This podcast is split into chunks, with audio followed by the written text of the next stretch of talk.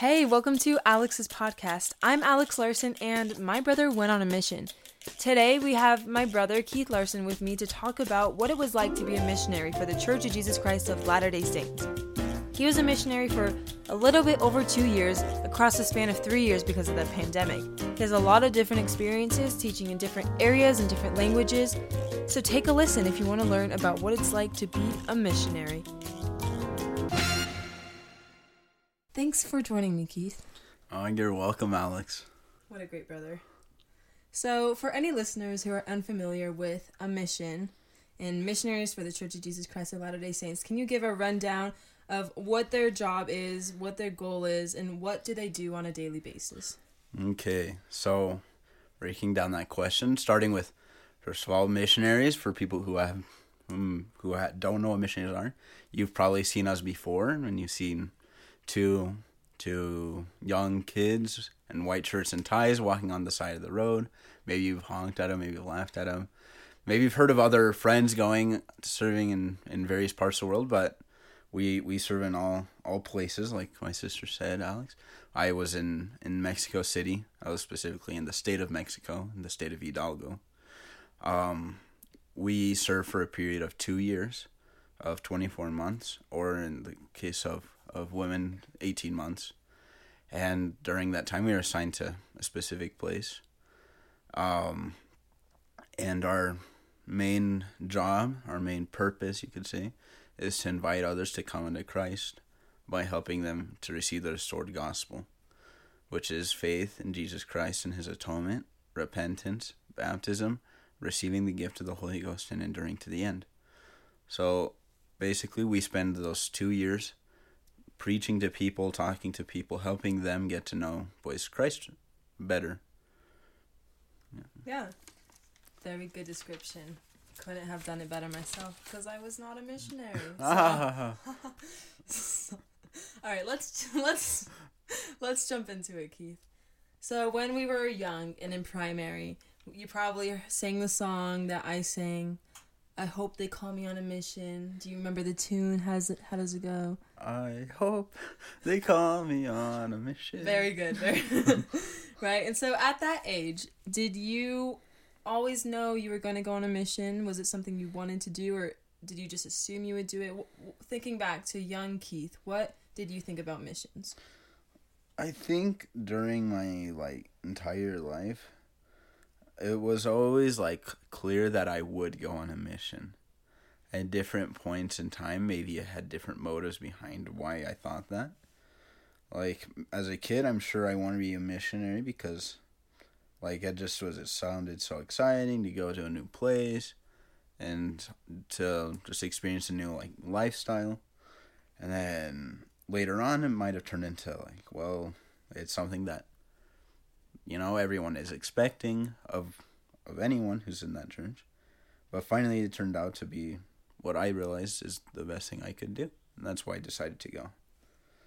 At, at what age did you start to seriously consider going on a mission? I'd say when I was around 17.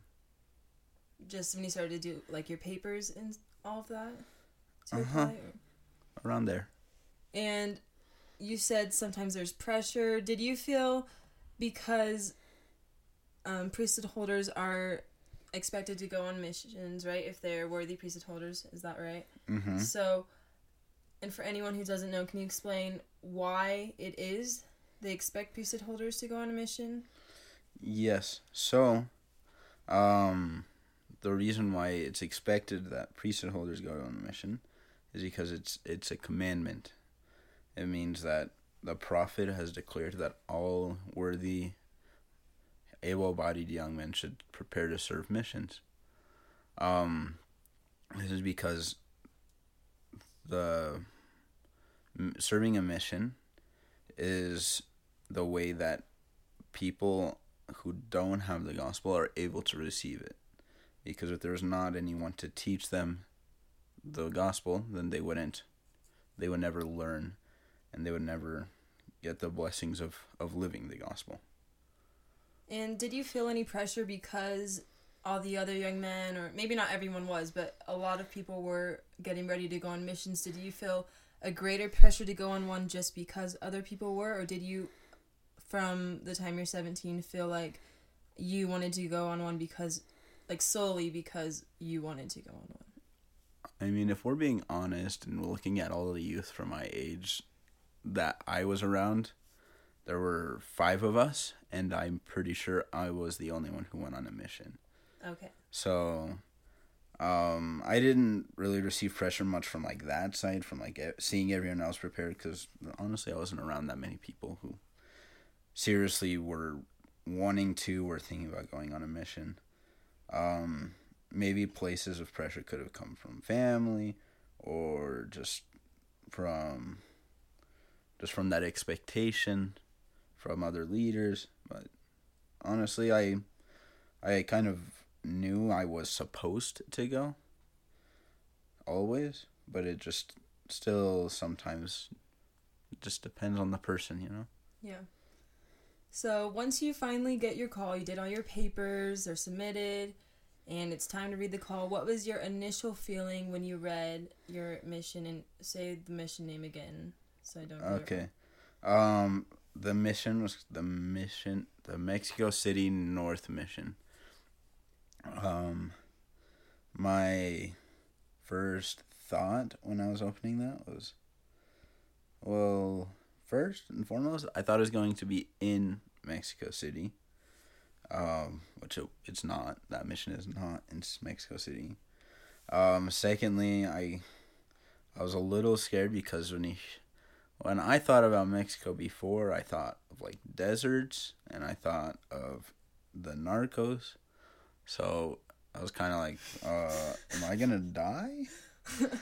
and then we kind of like read into it more, and it looked like it was a lot, not necessarily safe area, but it was not as unsafe as other parts. Yeah, like you got to know it more and understand. Mm-hmm. And yeah, so just like as I was praying, just to be able to like, just kind of have that in the back of my mind, it it helped though, just to know what I was going to expect because as once you like can narrow down what you're expecting, then you can kind of understand how the mission will will turn out in the end. Yeah. So when did you receive your call? Around what uh, month? It was, if I remember right, it was in the middle of June. That's when you received your call? Yes. And was that after your was that going into senior year or after that's after senior Year? That was after my senior year Okay, and then when did you leave on your mission? in September. And that's 2019. Yes. September 2019. So, and you went to the MTC in Mexico City, right? Yes.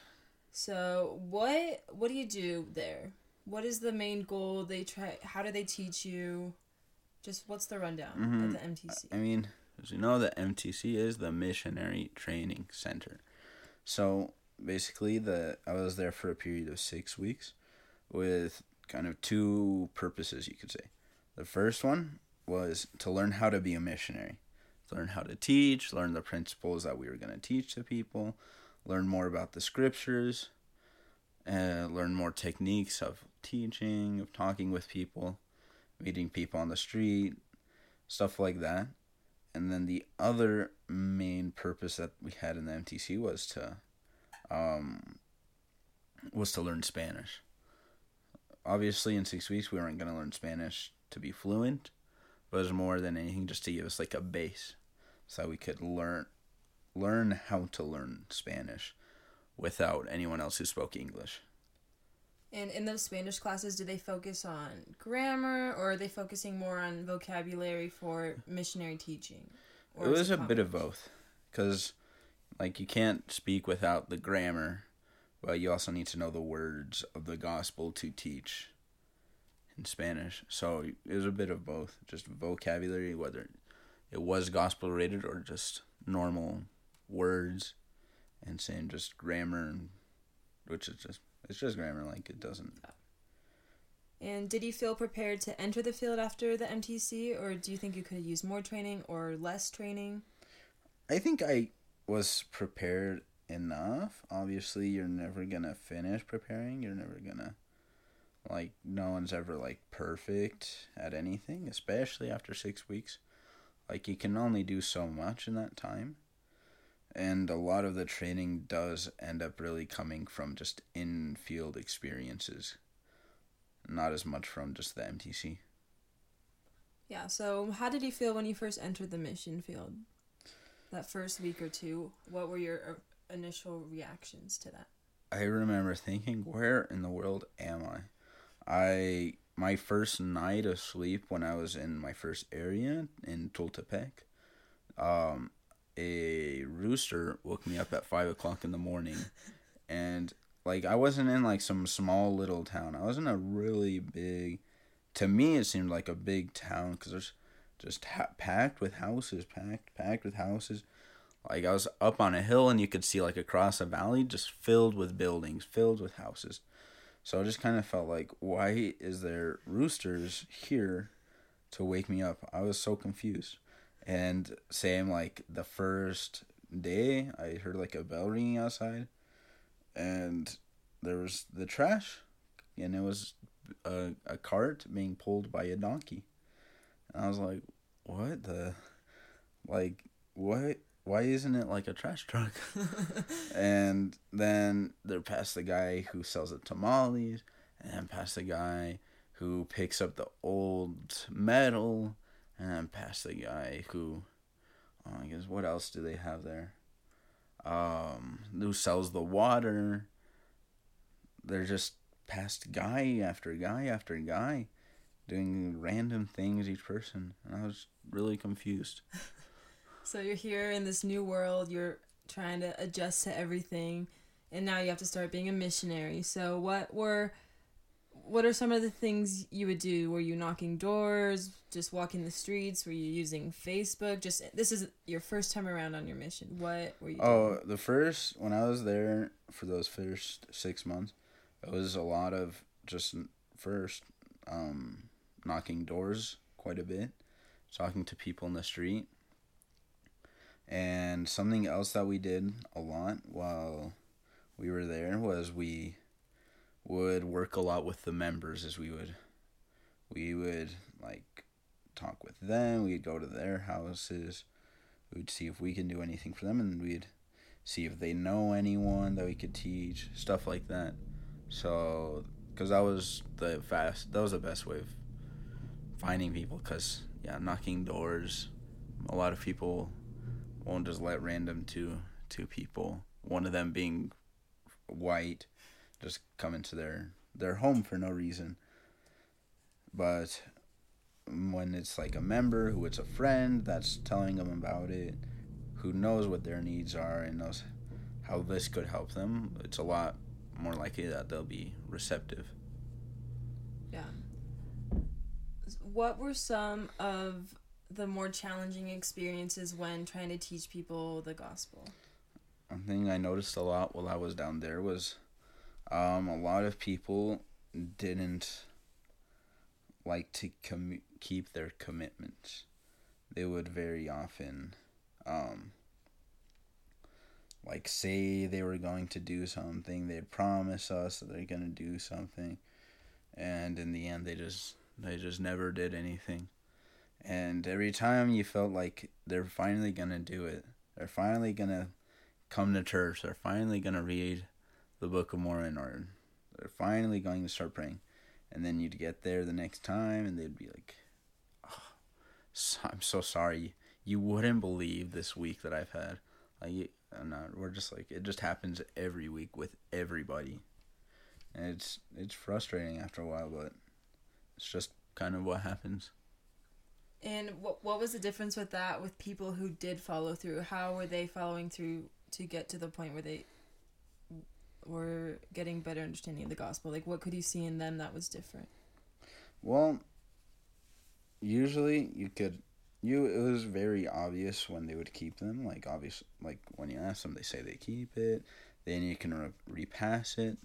And the biggest reason why missionaries in the first place give commitments is so that people can gain a testimony. It isn't necessarily just something to like an assignment like in a like homework exactly it's it's something that's there to help them so as they did it and they kept the commitments and they did what we asked them to do, they were slowly able to to gain this testimony of of Jesus Christ and of the Book of Mormon and of the Church of Jesus Christ of Latter Day Saints.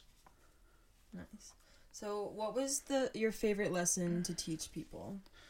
I really liked to teach people the the gospel of Jesus Christ, which, like I said at the beginning, when we teach it, we're talking about faith, repentance, baptism, receiving the gift of the Holy Ghost, and enduring to the end. And I really liked teaching that because it's something that's really, really simple for the people. It's really simple, it's really easy for them to understand. And as you can explain it with scriptures from the Book of Mormon and from the Bible, it helps them understand the importance of not just like knowing what the gospel is, but it's it's living the gospel. It's actually acting on each of these each of these principles that that we have. So and so your first go around on the mission, how would you have defined success, and how did that change the second time that you went out on your mission? I would say the first time I went around, success was just like like working hard um and just trying to help people in general. And I would say like after um I went home for the pandemic and waited out a time and came back it was clear like I wasn't entirely off with wanting to help people and trying to work hard, but it wasn't just about that. The whole reason we're there is to like help people to come into Christ. So as everything was directed into doing that for the people and helping them come closer to Christ, specifically through baptism, it became a lot easier to to help people because you know exactly what things you can do to help them to achieve that goal. Yeah. All right, so now we'll kind of at this point, it's March 2020, and I remember we're talking on the phone with you, Keith, and we're saying, "Hey, there's this pandemic, it's COVID, and I think it's gonna shut everything down." And you were like, "I've never heard of this thing." Do you remember this? You didn't. Yeah really know much about it probably because you don't have social media that you actively use right? Unless mm-hmm. do you use fa- you weren't we weren't allowed to at first. Use facebook and stuff? Mm-hmm. so then we come back to you a week or two later and you're like yeah we're shut down. We're not allowed to do stuff. What did you do during those few weeks when everything was shut down? Oh, it was horrible. Oh my goodness. Um we had emergency transfers. I was with a companion and I got transferred in the middle of that period of six weeks to be with another companion because they said everyone who is um, a foreigner is going to go home. So they sent me with another American. And another consequences, like we were talking about in the MTC, is they teach American Spanish. But another thing they do in that MTC in Mexico is they teach people from the Caribbean English so that they can go to missions in like Jamaica and places like that.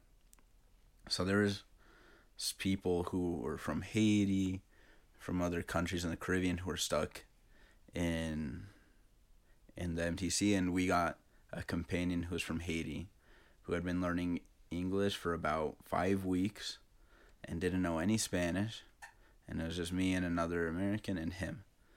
So it was it was an interesting 2 weeks I, we spent a lot of the time um, just cleaning the house, um, taking naps, studying, taking another nap. Um, what else would we do? Every so often we'd go to the church, and I would teach my companion some Spanish and some English. We'd talk a lot in, in English back at, at home, so that way he could learn the English which was funny because in the end he needed to know more Spanish because he ended up staying for another like five months after that. So that was an interesting, interesting two weeks.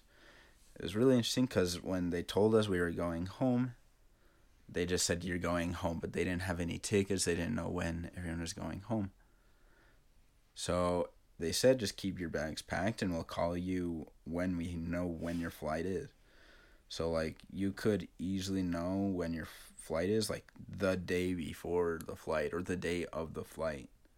So just every day just thinking like I could go home today or maybe tomorrow and then it happens like that for 2 weeks. It's it's killer. Let me tell you. Cuz you're like, "Oh, when you have the idea in your head that you can go home, it's like, well, Yeah. Exactly. You have the idea that you could go home and it, not just like a set time. You're like any day now, but you have no idea which day. And then finally the day then- did come. How much time did you get? Like, was it just a day or two notice? Or- It was the. It was funny because it was like a three day notice technically, because um. They when the pandemic start started, they gave us permission to start talking with our families Fridays and Mondays, and I'm pretty sure I came home on like a Monday or Tuesday. And on Friday when I talked to to mom and dad, to our parents, they said we got your flight plan in and you're leaving Tuesday or Monday, whatever day it was. and you didn't even. And I had no idea until they said that. so that's that's how I found out. So I had a little bit more of notice than than some other people, but still not not the biggest Not the notice. best. yeah. All right, so then you get home and you're presented with two options, right? One option is you get reassigned stateside and you're going to leave in the next few few weeks, right? And you're just going to finish out your mission with the rest of the time you have. Or you have an, another option, you wait a full year and then you possibly can return back to your originally assigned mission. So, what did you choose, Keith? And why did you choose that option? Well, I chose to stay home for a year and then to go back out on the mission.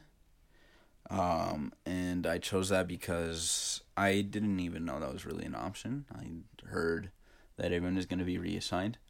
That was until I got home and the stake president said that there's an option to do that. And I didn't know which option to take. So he just kind of told me to to think about it and to pray about it. And then in the end, I just after thinking about it and praying about it, decided it would be it'd be better to stay home for the year. And so for that year, you went to BYU Idaho, so your freshman year.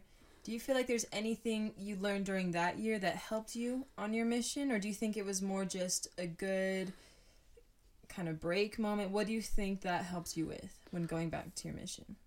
I think it definitely did help me when going back to my mission. It helped me to just be more focused. It was, it was a good break, not gonna lie.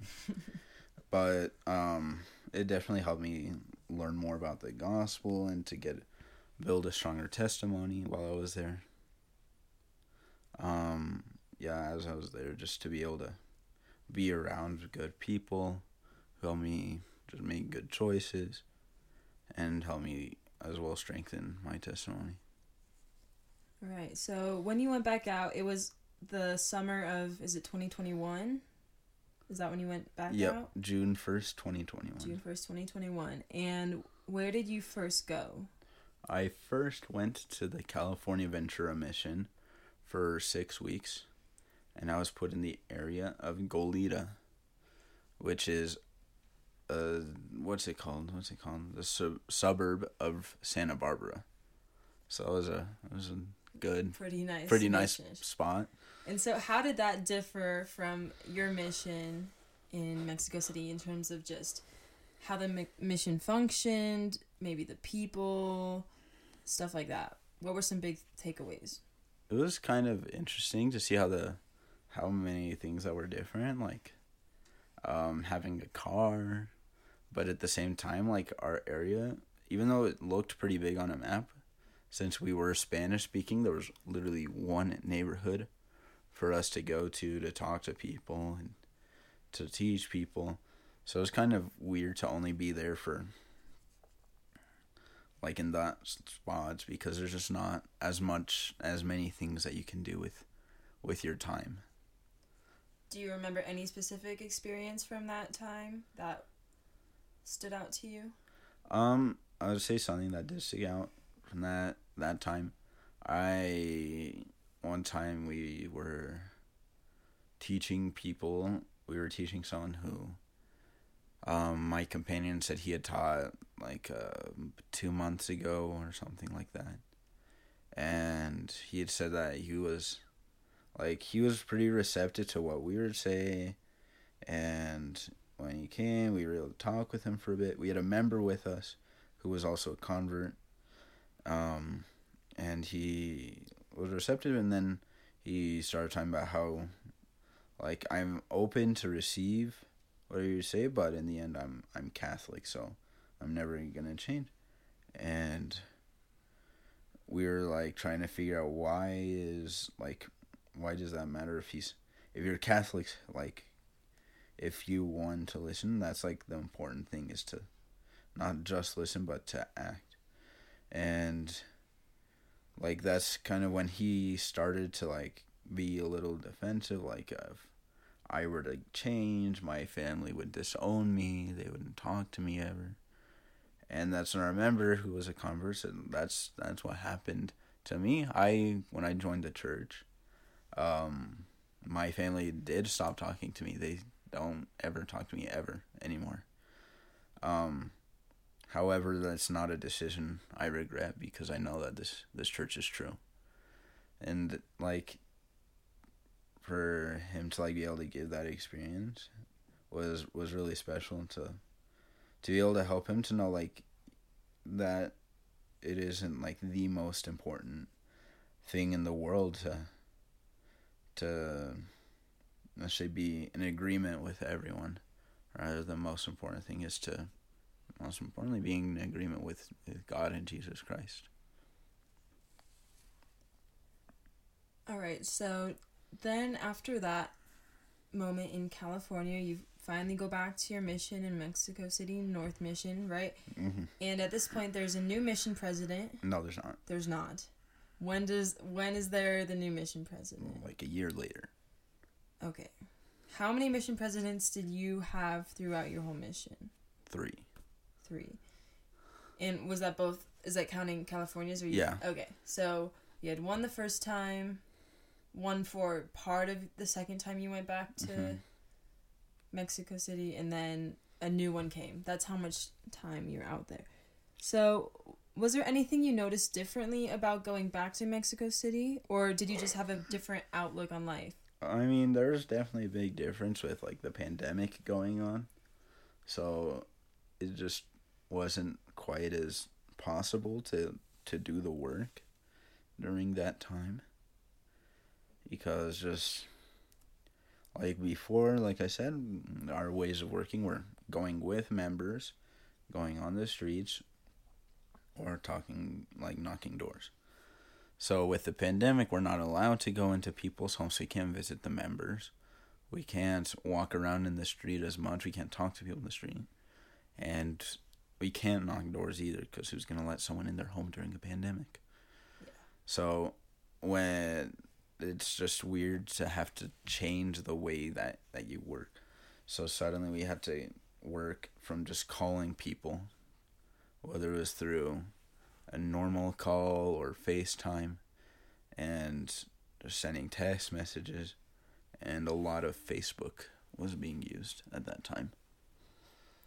And did you actually find a lot of people through Facebook? No, No. not gonna lie. We I would say as a mission, mm, we found about like ten people per month.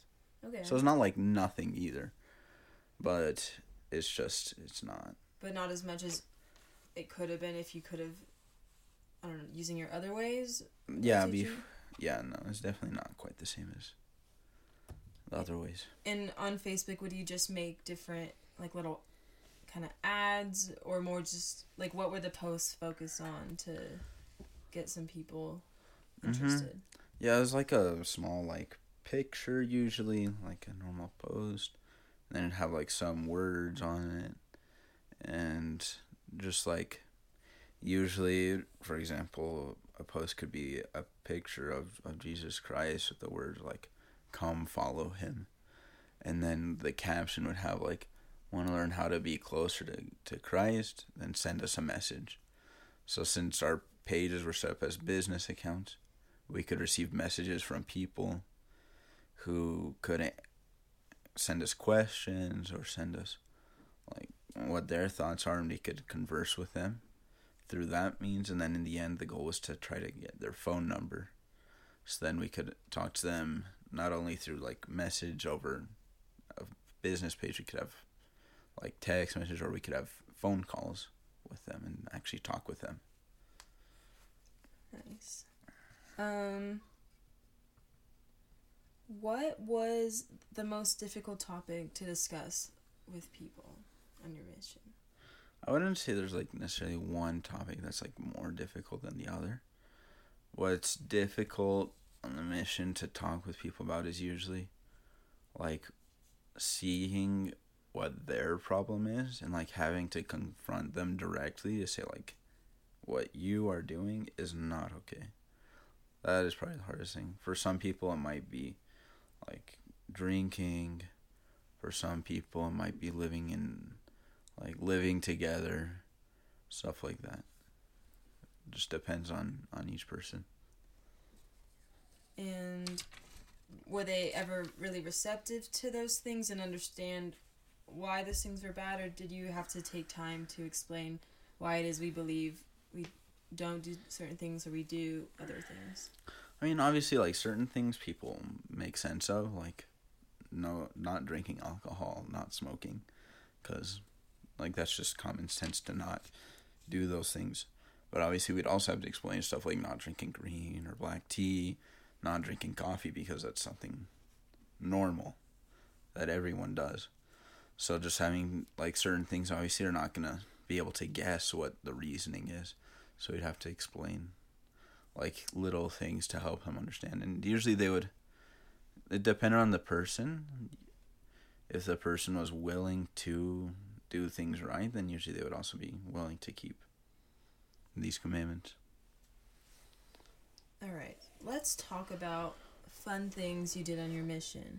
So every week on Monday you had what they call P Day. Does P Day stand for something? Preparation day. That's so convenient. Preparation day. What would you do with that day? What are some fun things you do with your companions? Tell me about stuff like that. Um, preparation day, P day.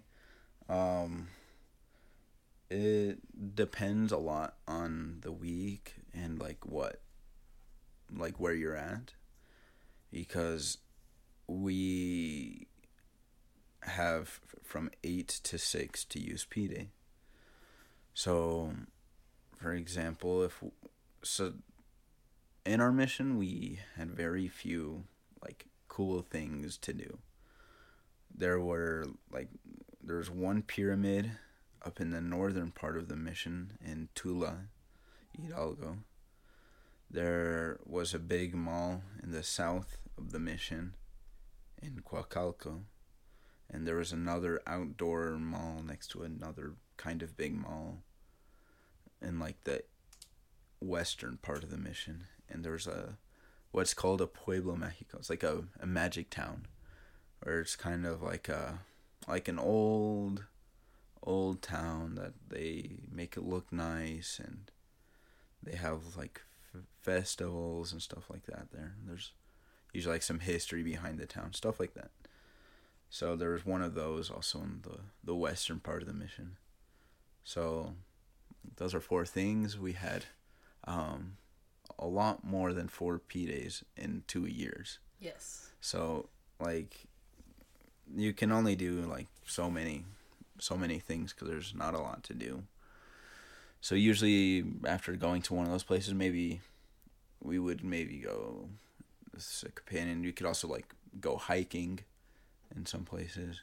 Sometimes you go play basketball with other companionships, go play soccer with other companionships.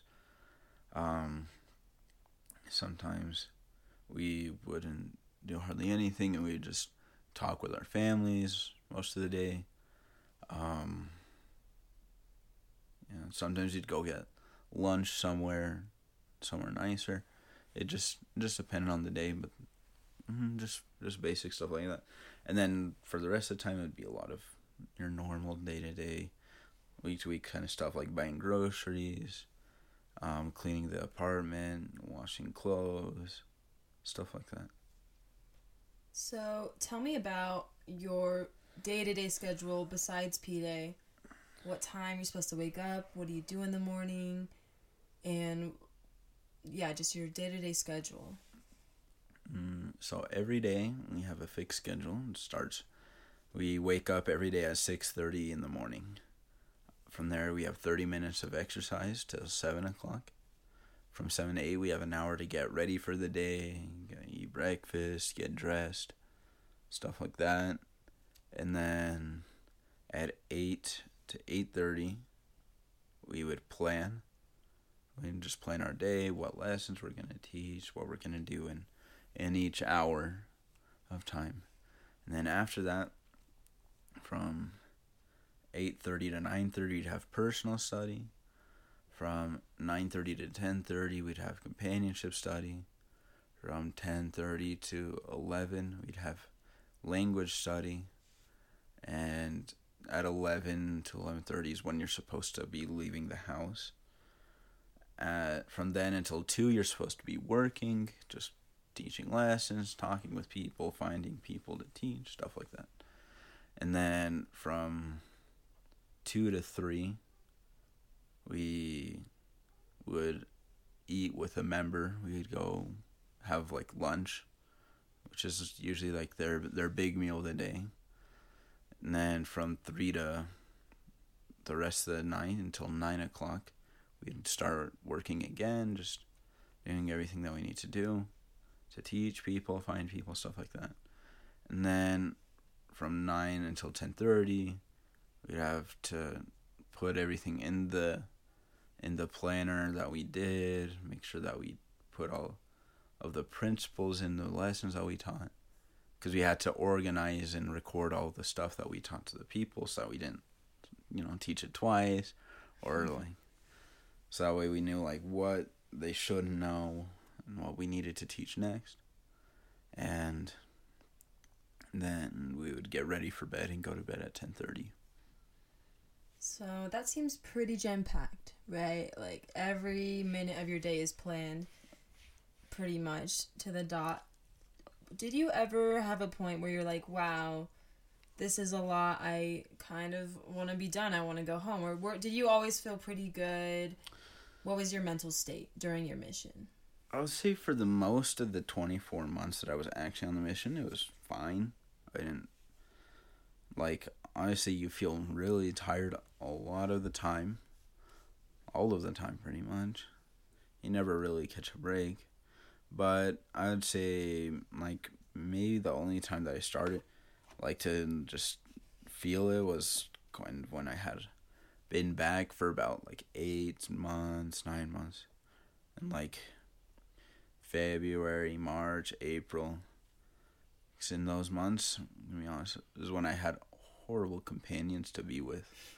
So that's just when it just took the energy out of me. Just, just didn't feel as good doing stuff. And when they weren't good companions, was it just like their work ethic? Uh huh. Their work ethic, the type of person they were. um, sometimes just personalities exactly just personality bit. clash stuff like that gotcha and so those were the times when you felt like man this is gonna be a long few months or f- long transfer uh-huh exactly usually it'd be like this is gonna be a long transfer because usually you kind of can tell when you're gonna be be going out or when you're gonna be getting changed you can also talk to the mission president if it's really that big of a problem, so that way you don't stay with them for that long. All right. So, in regards to the culture in where you were serving, I guess you said it wasn't actually Mexico City, but in the Mexico City North Mission. Mm-hmm. What was something you liked about the culture there that is different here in the United States? Um, something that I liked about the culture there. Um, I feel like there's a lot more community in Mexico. There's a lot more of like a group sense. Like I feel like the neighbors talk more with their neighbors and interact more among other people than they do here. So I like that a lot. And in terms of learning the language, Spanish, at what point did you feel proficient enough where you could hold a conversation with someone whose native language is Spanish? I feel like I could speak the language when I had about like three to four months.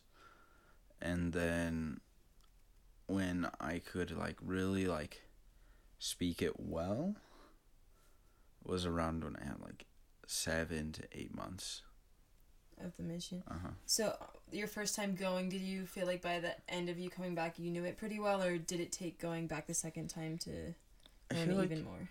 I when I was back, like right at that six months when I was back, was like I had it down pretty well, but it also was like right on the cusp of where I probably would have needed to solidify it more to like not lose it.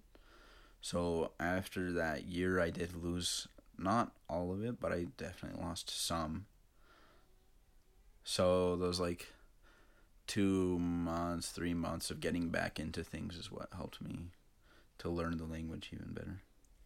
And we talk a lot about the gift of tongues, or in other words, I would say it's like, oh no, uh, I would say it's like the gift of language learning, right? Mm-hmm. Right. Did you feel like that was present, or did you f- feel it was more just an a constant effort or a combination of both? Uh, it's definitely both, because it's like any gift or any like like if you have the gift of being a good dancer, you're just you're not just naturally a good dancer. You usually like are proficient enough, but you need to work at it, right? And it's same with this like the the gift of tongues. Like it definitely helps a lot, but like if I'm not working to have it, if I'm not working to on my own to learn the language, well, it's not gonna it's not gonna work. All right, and to start to wrap this up, what is one or two moments or events with other people in teaching the gospel that really stand out to you? What happened, and how has it strengthened you? Um, two or three months teaching something gospel that have strengthened me. Um, I was in one area for a total of five transfers each transfer is six weeks. So I was there for 30 weeks in this area. 31, actually, because there was an extra week in there.